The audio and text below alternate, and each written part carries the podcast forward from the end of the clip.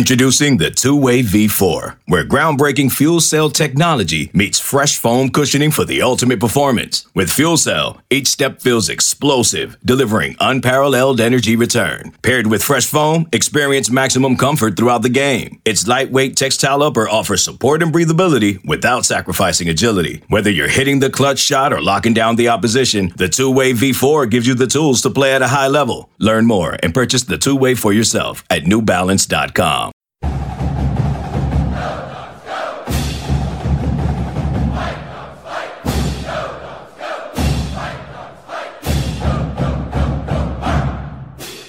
I'm Kim Grinolds of Dawgman.com with Chris Fetter, Scott Eklund, and intern George Johnson. Where Washington was defeated by Utah today, 33 to 28, in front of an announced attendance of 69,270. Utah goes to eight and one overall, five and one in conference. Washington drops to five and four overall, and two and four in conference, and we'll have to do some homework and find out. Last time Washington was two and four in conference. Kickoff time was 105. Elapsed time for the game was three hours 15 minutes, which seems to be pretty much the norm. Temperature at kickoff was 57 degrees, sunny, and uh, nice day at Husky Stadium. Tough loss. Washington started out pretty quick, but uh, boy, just towards the end of the half, they just couldn't stop Utah. Scott, uh, I wouldn't. I wouldn't say that in the first half. In the second half. I mean, Washington scored on the first possession and the last possession of, se- of the second half for them. And um, yeah, the first half, I thought Washington played pretty well. I thought it was a huge mistake by Petersen um, to go for it on fourth down. Um, and everybody's been complaining that why are they throwing it to Culp? Well, that he was like the third option on that play, so I you know they didn't call that for him, but at the very least, you should have run the clock all the way down to like 30 seconds if you're going to go for it, because then that gives, if you don't get it, that gives Utah only 30 seconds to get down. And Utah ends up going down and kicking a field goal. And I mean, that that took a lot of momentum out of the Huskies, I thought. Yeah, and on that fourth down, you know, Devin Culp, you know, they're saying that he was the primary target. I'm not sure. No. No. No one's saying that, Kim. Uh, you might want to check Bush what Bush Hamdan said. Well, Bush Hamdan's wrong because Chris Petersen said. Let's, let's put it this way: the way Jacob Eason was looking, there's Yeah. no way Devin Culp was the first Yeah. option. There. Jacob Ja- Eason looked to his right, to the middle, and then threw it over the Bush top. Hamdan can tell me that I'm his grandpa, and it doesn't make it true. Ah, I have to go back and listen to the tape. I'm pretty sure Bush said Well, it. that well, he- Chris Petersen whatever, even whatever, said it. whatever Bush Hamdan said, Kim, it's not true. Yeah. If that's if that's if you are relaying correctly information, that's not true. okay. Well, no, there's just no way. What? Go back and watch the tape. I'm just telling you what I was told by Bush and I'm pretty sure, but I'll go, but yeah, I- I'll go back and listen. Hold on again. a second, though. What did Chris Petersen say in the in the press conference? Yeah. you were there. Yeah. he said he wasn't the guy we were throwing to. And credit to the defensive back for Utah because Devin Culp had it in his Oh, hand, yeah. and then the guy just ripped his arm back. So it was a nice play. But Mm-hmm. you know, there's in losses you tend to pick everything apart. You know, a fourth down, and they're running an option with Jacob Eason. Well, I mean, it, it was an option play. I mean, he could have he could have he could have pitched it if he had wanted to. Yeah, have you seen anything with Jacob Eason's feet this year? You know, scrambling out of the pocket, just moving on the run, or running the football that would make you want to run Jacob Eason on an option. They ran an option against Oregon and scored. Yeah. Yeah, I'm just not sure on that, and it's it's a little bit frustrating. And I I'm not big on um, criticizing play calls, but you know I saw a lot of today, and I've been seeing it all year. You know, on third and third downs, you know they're making plays and they're throwing it behind the chains, and um, I mean in front of the chains instead of behind the chains. So, you know they have maybe one guy out in the pattern who's beyond the chains, and everybody else is underneath, and they're expecting guys to catch the ball, make a move, and run past the chains, and it just doesn't seem to have worked this year. Well, they're they're expecting a guy to make a play. God forbid. Well, no, when you've got I mean, that's what they're here for, when is you to got make a play. When you got five receivers and one is beyond the first down markers, and that's done consistently, and that's what I was seeing today quite a bit. All I know is that you've got okay. Let's say Terrell Bynum is, is short of the sticks and doesn't get a first down on one series. Fourth, he, he gets it on he gets it on almost the same exact type of drag route in the fourth quarter. Makes a guy miss, gets like 16, 17 yards. The plays were out there to be made. Are you more comfortable with guys beyond the chains, beyond the first down markers, or guys, be, you know, having to make a play? I don't know. You know, I'd like to see those patterns a little bit deeper, and I think that's been an issue all year. You, have seen that, you know, the downfield attempts haven't been that great, and whether it's been, you know, uh, a scheme where they're not really getting guys downfield, but uh, you know, it, it, gets a little frustrating to see the short passes consistently, you know, b- before the, you know, the first down markers. Yeah, I mean, I've never liked throwing under the you know at to the down markers. Some of those are on the the receivers. Some of those are on the defensive backs. If they're taking away two guys that are that are beyond the change, you got to get the ball out. So I mean, I don't know. I mean, it's it, it's just it's so hard. It's so hard to know since we don't. I mean, granted, we get to see a different perspective because we're in the press box, but we don't get to see everything. It's easier when you're looking from behind, you know, on on the View 22, and I, I don't know. I, I don't. It's there's really not an answer, a good answer one way or the other. What was up with J- Jacob Eason today? I mean, what was he doing? What do you mean on the turnovers? I don't know. He threw four touchdowns, but then the two picks that he threw were really costly. Whether it was the, I, I assume it was a wheel route. I mean, it was some sort of sideline, delayed sideline route. He, uh, uh, Cade Otton was running just kind of an out route, and he turned it up. Yeah. But it wasn't. I don't think that was the actual route. So I it was think a scramble drill. I think it was more of a scramble drill. yeah. So that, but but I mean, it was it was deep. it was coverage. Yeah, and it was within the what the, inside their ten is when they picked it off. Mm-hmm. So that's huge. And then obviously the pick 6 Mm-hmm. We can say it's the difference in the game. Well, both of those those plays because that took three minimum three points away from the Huskies, and added seven points to Utah's score. Yeah, well, guy- I guess six points because they missed the two point conversion. On the pick six, some guy says, "Is that Jake Browning out there?" The guy behind me said that because that, I don't. That was just a really bad panic throw. yeah. Yeah, Yeah. I mean he's got he's got to know when to fight another down. I mean it's just that simple. I mean it wasn't. It was the the game was there to be won or lost. It was right there in the balance, and you can't. I mean those are literally game changing plays. You know, we talked about uh, you know the one of the keys to the game being able if Washington was going to be able to run on Utah. They weren't. They weren't They, able to. they actually were. They were running really well in the first half. They re- they were running for 4.2 yards per carry. The problem is, I mean, they ended up with 53, right? Fifty-three yards. Okay, but 20 of those were sacks by on Eason, right? Well, you Okay. had Salvon Ahmed with 14 carries for 50 yards, and uh, no other running backs. I mean, Terrell Bynum had a carry, Sean McGrew had one, Hunter Bryant had one, Andre Baccellia had one, and Jacob Eason had four. But I mean, in the first half they were running. They just they got away from it. They threw the ball 52 times. 52 times. Yeah. Is that because they knew they couldn't run the ball? I no, I don't think it was that. I think they just felt like they were going to be able to. I think toward in the second half they were stacking the box a little bit more, so you couldn't run it. But in the first half they were running just fine. Yeah, um, I, you're up here. I'm down on the field, and I'm seeing different things in, on third and short. Again, you know, they're throwing the football. Yeah, but I mean that's because they were stacking the box. Yeah. You can't run when you got when you got seven blockers for ten guys in the box. Yeah. Just also, uh, you know, how, how'd you feel about the defensive scheme today, Scott? I thought it was good early. I don't think they made adjustments in the second half. I mean, Washington got after them early. I mean, uh, Joe Tryon had two early sacks. Ryan Bowman had a sack. Um, Benning Potoa'e was really disruptive. Levi Onwuzurike was really disruptive. I saw guys in the backfield.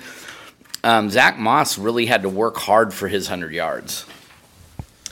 Um, yeah, I mean, I was uh, I was really impressed with the with the defense, especially at first. The way they just, I was expecting to come and see Zach Moss with 200 yards and you know three touchdowns or whatever. I don't know how many touchdowns he ended up having, but um, I I was really impressed to see us, um, you know, kind of stuffing that line, and especially getting to Huntley. We haven't done a ton of that this season, so I, and and Utah hasn't allowed a ton of.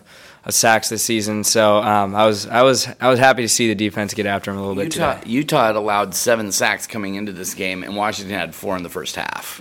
Kyler Gordon got burned. Dominique Hampton got burned. Yeah, but the big one was Elijah Molden getting burned at least twice on, on plays that he shouldn't be beaten on. Yeah. I, there's just a lot of things that just didn't go right today. They had some bright moments, but boy, overall, it was just a tough day out there on both sides of the ball. Well, again, simple execution errors offensively. I mean, you know, you get the ball back on fumbles. Now all of a sudden you've got a couple false starts, and you just backed yourself right up into a corner. And then on that last, you know, on the last scoring drive for Utah, they had third down opportunities to get off the field, and they had been doing a really good job up to that point, of, for the most part, of getting off the field, and then they just you know, Tyler Huntley, give him credit. He put the ball up there for his guys to make plays, and they made plays. And uh, Jacob Eason had an opportunity to kind of do some of the same similar stuff and just couldn't execute. Washington only had six penalties, but the two right in a row, the two false starts, you know, were just killer. Mm-hmm. They were just killer. Um, yeah. Um, sometimes I just, I, I'm just kind of at a loss for words on what's going on today. I really am. Utah is really good. Yeah, that's 19, ninth best team in the country. I don't know if people forget that or and they're pretty good. They were handing everyone their butt, like up until this week. This is the yeah. first team to even get push them. Well, and oh, and, wow. and think about it too is if they hadn't if they hadn't coughed up the ball a couple times, it may have been even more comfortable. But again, Washington just could not take advantage when Utah was making mistakes. Whereas when Washington made a mistake, Utah pounced on it. I mean, Washington did a great job when Eason fumbled the ball early in the game to limit them to three points, but that pick six. I mean, you, those are just mistakes you can't overcome eventually in, in a tight game like this. Well, the other thing that's frustrating too is you know when Washington went ahead by 14 to Oregon and they give Oregon the ball and they couldn't stop them, and Oregon went back and scored, and you know I'd have to go back and look at the stats, but I saw that happening again today. Washington was scoring and then not able to really hold Utah out. Well, so so basically, what it was was uh, Washington was up 21-13 in the uh, uh, early in the second half, like right after that first drive. The teams kind of exchanged punts, exchanged turnovers, all those different things, and um, and then they throw the pick six, and that was when it all kind of went downhill. I mean, uh, Utah had two 80 plus yard drives. They had an 82 yard drive, and they had a 84 yard drive in the second or in the fourth quarter alone. And Washington just didn't have an offensive answer. You don't have those 80 yard drives if your offense is able to at least put together something, and they didn't. Yeah, and sometimes it's about the matchups. And Salvon Ahmed against Utah's defense, I don't think is a really good matchup. He's not the type that's going to break tackles and get yards after contact. And, you know, other than, I mean, he's the only other Sean McGrew's the only other running back who got a carry, and he got one, and it was all Salvon Ahmed. Well, again, yeah, when you when you're missing Richard Newton, Sean McGrew clearly I don't think was 100. percent I mean, or I think they would have used him a lot more. Cameron Davis now has a either a something cast or something, something yeah, something on his hand. He's got a, yeah, he's got, um, a, he's got a cast on his left hand. Yeah, so you're just you got running backs dropping left and right, and we know Chris Petersen what he says about those guys. You know, they take a pounding and they're really down in the depth. And, and obviously, they were shy about using Kamari Pleasant. I mean, he was only there in blocking situations for the most part. So eh, they really. They are really struggling right now to find a guy outside of Ahmed that can do something for them. Well, there was a guy on the sidelines there after the game and before the game. Uh, Jay'Veon Sunday looked there, and by the way, he looks bigger than five ten. He looks like he's about six one. Looks in person, he looks a lot taller. Okay. So nice looking kid, by the way. Yeah. But that's a whole other conversation. But um, just taking a look down the stat sheet real quick.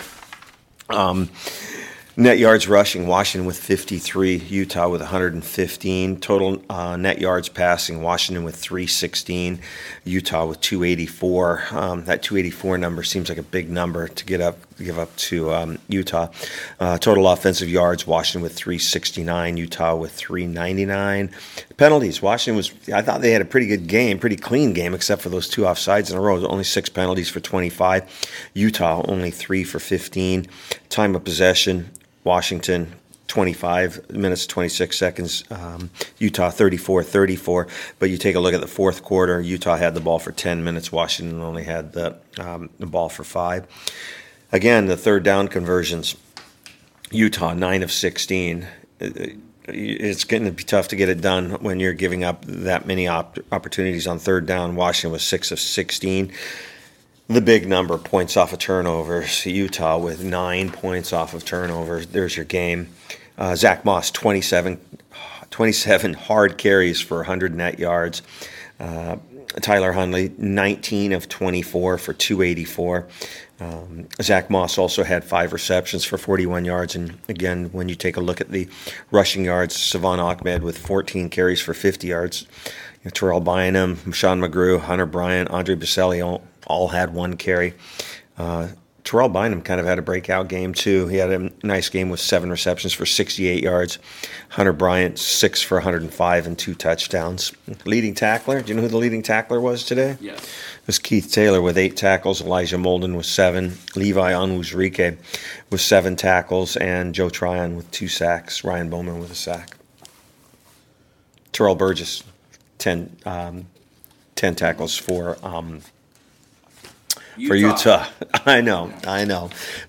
I, Are you tired? Or you, yeah, I am. I feel kind of beat up. I, I, I, I mean, you sound a little down in the dumps. Oh no, I, I kind of got beat up down there, and the you know had all my warm gear on, and then the sun came out, and just taking it on and off, and running up and down, and then my te- phone te- te- text blowing up my phone. Everybody pissed off, but this is just a tough game. It really was a tough game, and Can I just say this? Stop texting Kim in the middle of games. no, right after the games. Or, or right after the games. Don't text at all. yeah, don't, don't if you're pissed off, don't text. yeah, we have message boards for that. I don't need to hear it. Apparently, we did have some outcome in the game. If you're getting texts all the time, people must think you have some sway. yeah, I mean, I didn't miss any tackles today, so. I think you missed a couple catches though. Yeah. Um, by the way, um, just before I forget, I know, a lot of ex Huskies here today.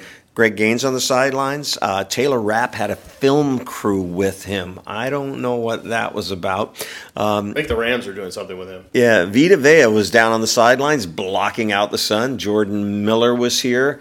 Um, am I missing You? Drew Sample was here. Drew Sample was here. Yeah, he was hanging out with Greg Gaines. And um, just an FYI, Greg Gaines bought a Camaro. Drew Sample bought a truck, but he says he's still got the Prius. He's never selling the Prius. I was gonna say, is there such a thing as a Prius truck? No. Who would buy a Prius? His mom and dad bought it for him when he was in high school. Yeah, how long ago was that? A long time ago. Yeah. Anybody who buys Prius is a sucker. Anyway, go ahead.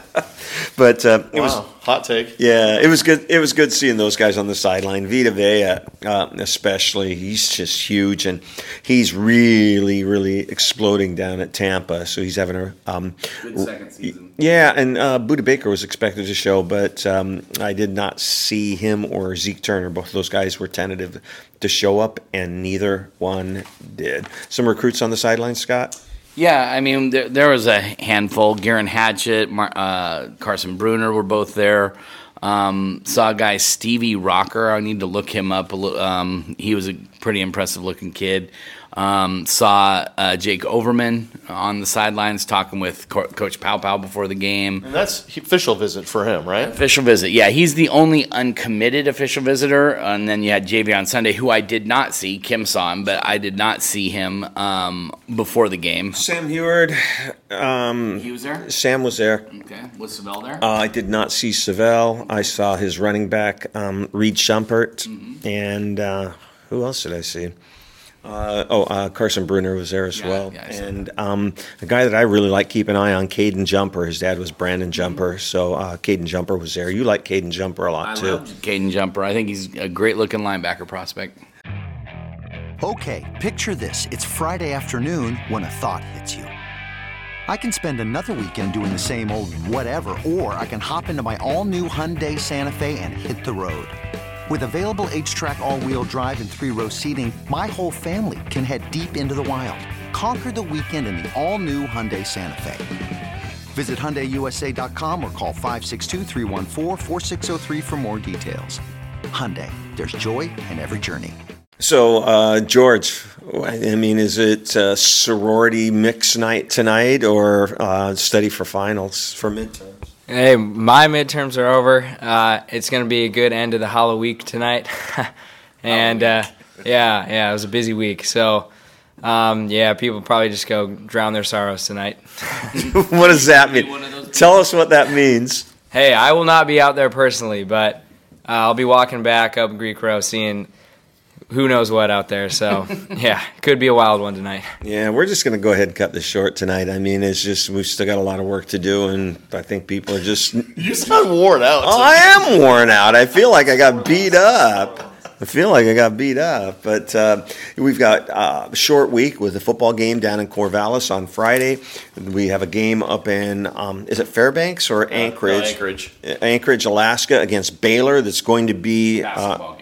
Yeah, that's going to be crazy. And for those of you who haven't seen this basketball team, oh my, they're going to be something special. They're going to lose some games that they shouldn't lose, but boy, are they Is talented! that and are they- unacceptable, Kim? It's unacceptable to lose games that you shouldn't lose. What does that mean? Exactly. What is that? What is that unacceptable? I mean, So, well, one thing I will say is leave it to the Pac 12 to schedule a night game for the football team on Friday night and to have one of their what what was Washington voted the third best team in the conference? Conference, yeah. Yeah. So the third best team in the conference on display against a pretty good I think Baylor's top Big 12, 25. yeah, pretty good top uh, Big 12 team. Yeah. An hour before the Husky football game. we'll be It on just, the road. I mean, these people are idiots, man. Final thoughts, Scott Eklund. This is this is an epic version of Dawgman Radio post game. Final so thoughts, Scott Eklund. Um, Utah's better. Washington isn't as good as we all thought they were going to be, and the good, the talent on this team is really young. I think they're going to be pretty good in a couple years, or pretty good next year, and maybe really, really good in a, in a couple years after that. But um, right now they're they're going through growing pains, and, and we've talked about Fetters and I talked about it when you were on uh, or uh, down on the road, um, down in California and then Arizona. Um, Fetters and I talked about it. I we asked the question: Is Bush Hamdan on the hot seat? Is he going to be here at the end of the se- after the end of the season? You know, and I think that's still very much up in the air. But anybody who's calling for a coach's head, it's not going to happen until after the season. It's just not. Assistant coaches. Assistant. Well, Chris Petersen ain't going anywhere. Anybody who thinks he needs to be fired really should choose a different team to look at because Chris Petersen ain't getting fired. I saw a post on the message board. Who's going to hold him accountable? You? Not you, as in like the person. Yeah, well, yeah. Why don't you walk up to Chris Petersen, person, and you you tell that to them? And just real quick, Chris, you've been doing this a long time. You've dealt with a lot of coaches. Chris Petersen is competitive as any coach. And if anybody thinks that he's taking this lying down and isn't pissed off about it, Why do you think Chris he, he's Petersen. been pissier in in press conferences than I've seen him ever? Why why is he like that if he isn't competitive? Yeah, no, he's he's not He happy. doesn't like losing. George Johnson, final thoughts before you go out and drown your sorrows with the which Pur- purple drank. What, what fraternity are you in? Uh, I'm actually in the 17th Ave house. It's a Christian fraternity, basically. And So, what's your favorite sorority? oh man, Don't get him. He's got a girlfriend. what the house that my girlfriend lives in is my, she's not in a sorority, so that house is my favorite. Are there any off limits? oh man, uh, I, w- I wouldn't be stepping foot into Pi Phi anytime soon. So. Final thoughts on Weren't the the, game. weren't the Gamma Phi's the one that treated guys like guys treat women? G Phi, uh, my my roommate actually dates a G Phi, so she's really nice. So. All right. So take that as what you will. Final thoughts on the game. Pretty disappointed. I thought we were going to pull it out today somehow. Um, yeah, defense. Uh, you know, I liked how we looked for the most part on obviously run run defense, but you know, pass defense not ideal. Um, yeah, just a, kind of a bummer season. I, I know my expectations were way higher than four losses after week nine or ten, whatever. So yeah, not great, but bounce back against uh, OSU next week. Chris Fetters, final thoughts. Yeah, I was just looking at that fourth uh, quarter drive by Washington uh, near the end of the game. I think I saw 18, 18 passes, 19 passes. Yeah. 19 passes by Jacob Eason in that drive. I think, but I think it kind of was emblematic of the entire game. You know, they score, they do, but it just it didn't feel like the urgency was there. It didn't feel like you got the sense that they believed that they were going to have a chance to pull this thing out. And I think it comes down to second second half adjustments. I mean, Washington came out obviously with a great game plan, both offensively and defensively. Bush Hamdan, I mean, they were they were running the ball okay, but they were but they were mixing it up. They were able to get the ball down the field. Defensively, they really came out with their hair on fire. I was telling Joe Tryon and Ryan Bowman after the game. I mean, there were just some plays out there in the first half where they looked like they were shot out of cannons. I mean, they were just they were splitting guys and just having their way. Second half comes around and it doesn't feel necessarily like a different story, but it just feels like whatever the reaction was by the other team, they don't have the counter. And, and, and if they do have the counter, they can't execute it. And so it's just like Kim said, Chris Petersen is as competitive as they get. And when he knows they have the ability to match these guys and play to, play them to the wire and probably beat them if they don't make some mistakes and make some some critical detail errors, that's what's going to be ultimately gnawing at him for the next few days. And they don't have a long time to wait either because they got to turn right around and go back on the road. And then they're going to be playing an Oregon State team that just happened to go down to Arizona today and kick the living crap out of the, the Wildcats. 38, 56, 38. What, 500 right now? Four, four and four. Yeah, who'd have thought? Who'd have thunk with that? So it's they have no time to rest. I mean, I asked some of those guys how quickly you have to get over this stuff, and they're like, "Yeah, we don't have very long because we got another game to play, and we got to clean this stuff up right away." You could tell these guys were a little salty right now. I think they realized this was in their grasp. Yeah, um, That's I, two games. I don't know Two straight games in their grasp that they let get out. I'm not sure what was more discombobulated today, the Washington Huskies on the field or us during this podcast. I know I am a little bit, but uh, no, it's just you know it's tough. You know, I thought that Washington going into the season that I thought that they would be favored in every game. You know, going into the season, and that obviously didn't happen. There's been a lot of shortcomings, especially on the defense, the growing pains. I think the uh, offensive line has underperformed. I thought they had their moments today, and they had some, you know, what the hell was that moments as well.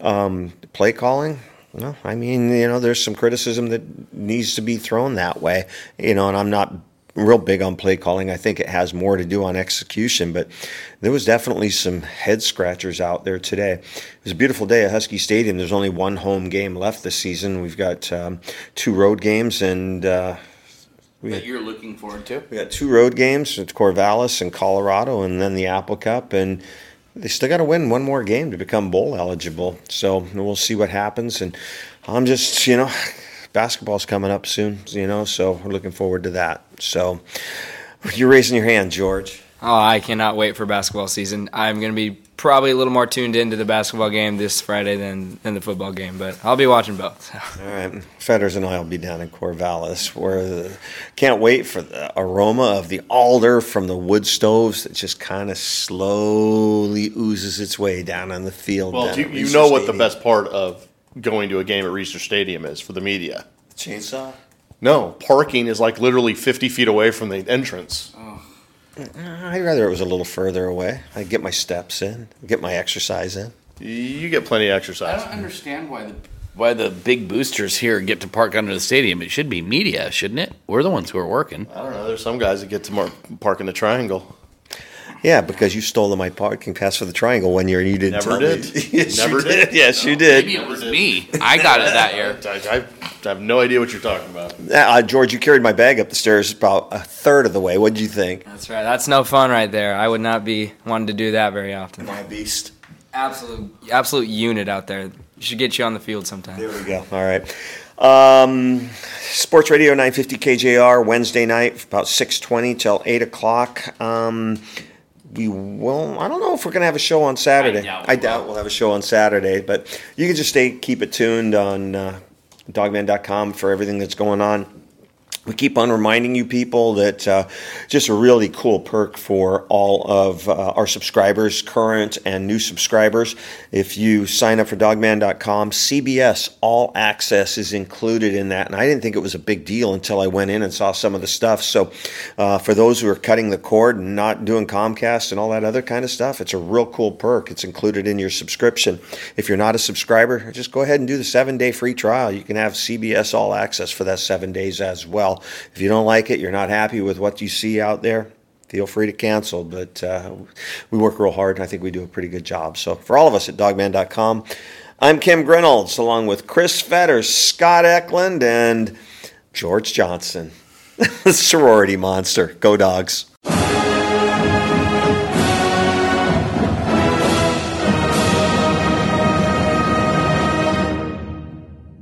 CBS Wednesday. We have so many cool, diverse people from different backgrounds, different beliefs, different upbringings, and it just keeps growing. I'm a citizen of the United States. I'm a hustler. I'm a big Taylor Swift fan. I'm the queen of the tribe. I am playing whatever role I gotta play. I'm gonna play this game full speed. I ain't going down like no punk. A new Survivor Wednesday on CBS and streaming on Paramount Plus.